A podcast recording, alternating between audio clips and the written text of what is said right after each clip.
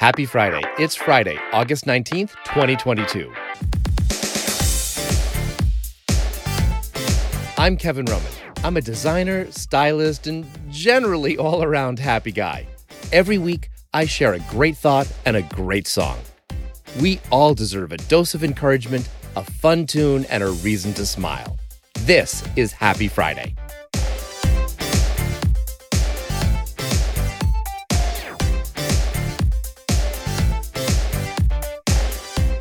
Happy Friday, happy sunshine. These are some bright, beautiful days this week, and if you need some sunny vibes, you came to the right place.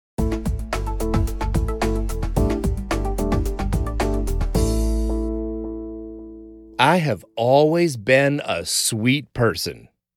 No, I don't mean like that. Well, not yet. I've got a sweet tooth. Some people are into salty, sour. I have a friend who craves bitters. Campari drinkers of the world unite. But for me, it's always been about the sweets cake and cookies, ice cream and chocolate. I remember having little Debbie Swiss rolls for breakfast. Mmm. And if you ask me my favorite meal, sweet and sour chicken and chocolate chip cookies. And throw in a chocolate milkshake at the end. But we're told every day how bad sugar is. When Jackie Warner, celebrity personal trainer and star of the 2006 Bravo show Workout, took her nutritional clients to the grocery store, they asked her on the spot, What's worse for us, fat or sugar? And Jackie laid it down right there. Sugar is the devil. But I think sugar gets a bad rap. Our craving for sweets is an evolutionary impulse, a leftover survival trigger for our bodies to hold on to calories when up against the risk of hunger. So while we don't always need to indulge, this craving is natural. It's not a sign of dietary weakness or a shameful addiction. You're not haunted by some supernatural sugar demon trying to make you fail. And that's just sweetness on the surface. In reality, it represents so much more. One of the first company jobs I had in my 20s was hours outside the city where I lived. Every day, I'd jump on two buses and a regional rail line to travel two hours to a far flung mall outside Philadelphia. On paper, it probably wasn't worth it. But I had discovered this job myself. I wanted it, and I had made it my goal to achieve it all on my own. The actual accomplishment represented far more than just the job itself. And because of this, I deserved to reward myself, but only a budget sized reward. In the mall where I worked was a Woolworths, with everything that Woolworths had five and dime trinkets, household supplies, a sit down restaurant and snack counter and they had one big aisle of candy. I'm not talking just any candy, I'm talking old fashioned, retro, real old school candy. Candy necklaces, blow pops, Mary Janes, Pixy Stix. It was like a candy aisle from another time.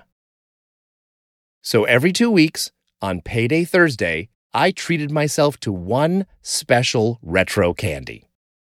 I called it Candy Day and that was my sweet reward. But everyone knows we use the word sweet in so many more ways.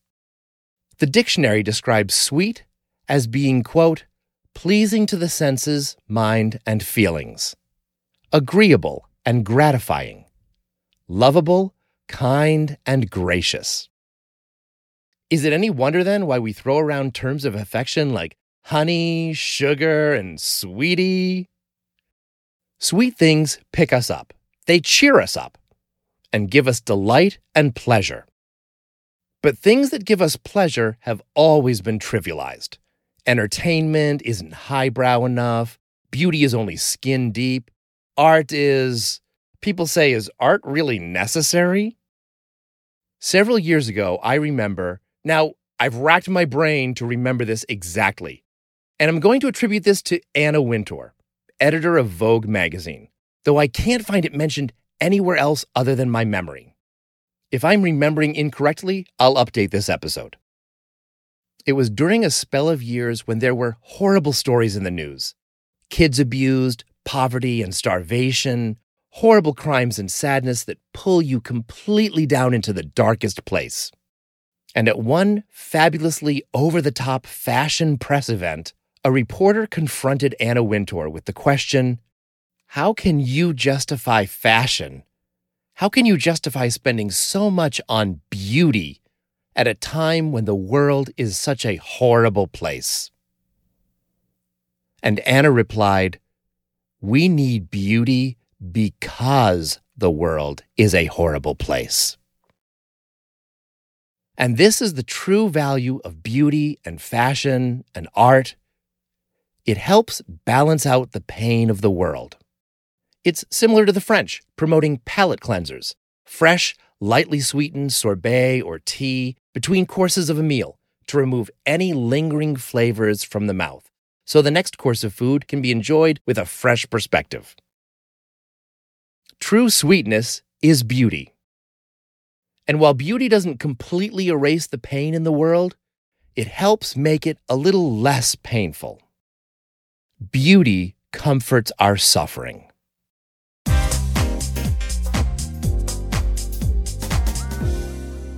Oh, but I didn't finish my story. When I traveled to the Northeast this spring, I stopped at that mall where I worked back in the day. And from the outside, oh man, Malls are dying. But I stopped inside for old times. The Woolworths was gone. Two of the anchor stores were gone. But after a couple crazy jewelry stores and a We Fix It cell phone place, the heart of this mall was pumping alive. And I stopped in where I'd worked and shared with some of the gals there my stories of Candy Day when I worked at the Oxford Valley Mall. Alfie Templeman sings about candy and life in his song Candyfloss. Sweet, sour, sometimes a little too hard, but in the end, it always gets a little better. I hope you like it. Every week, find a link to Friday's song in the show notes in your podcast app and online at the website happyfriday.fm. And remember, beauty comforts our suffering. Thanks so much for listening. Where do you find everyday beauty? Sometimes it's that little splurge, a treat for yourself, or as simple as fresh flowers. Something not really necessary, but it makes a beautiful difference. And cake and cookies aren't bad either. Connect with me online and on Instagram at happyfriday.fm. Now go have a happy Friday.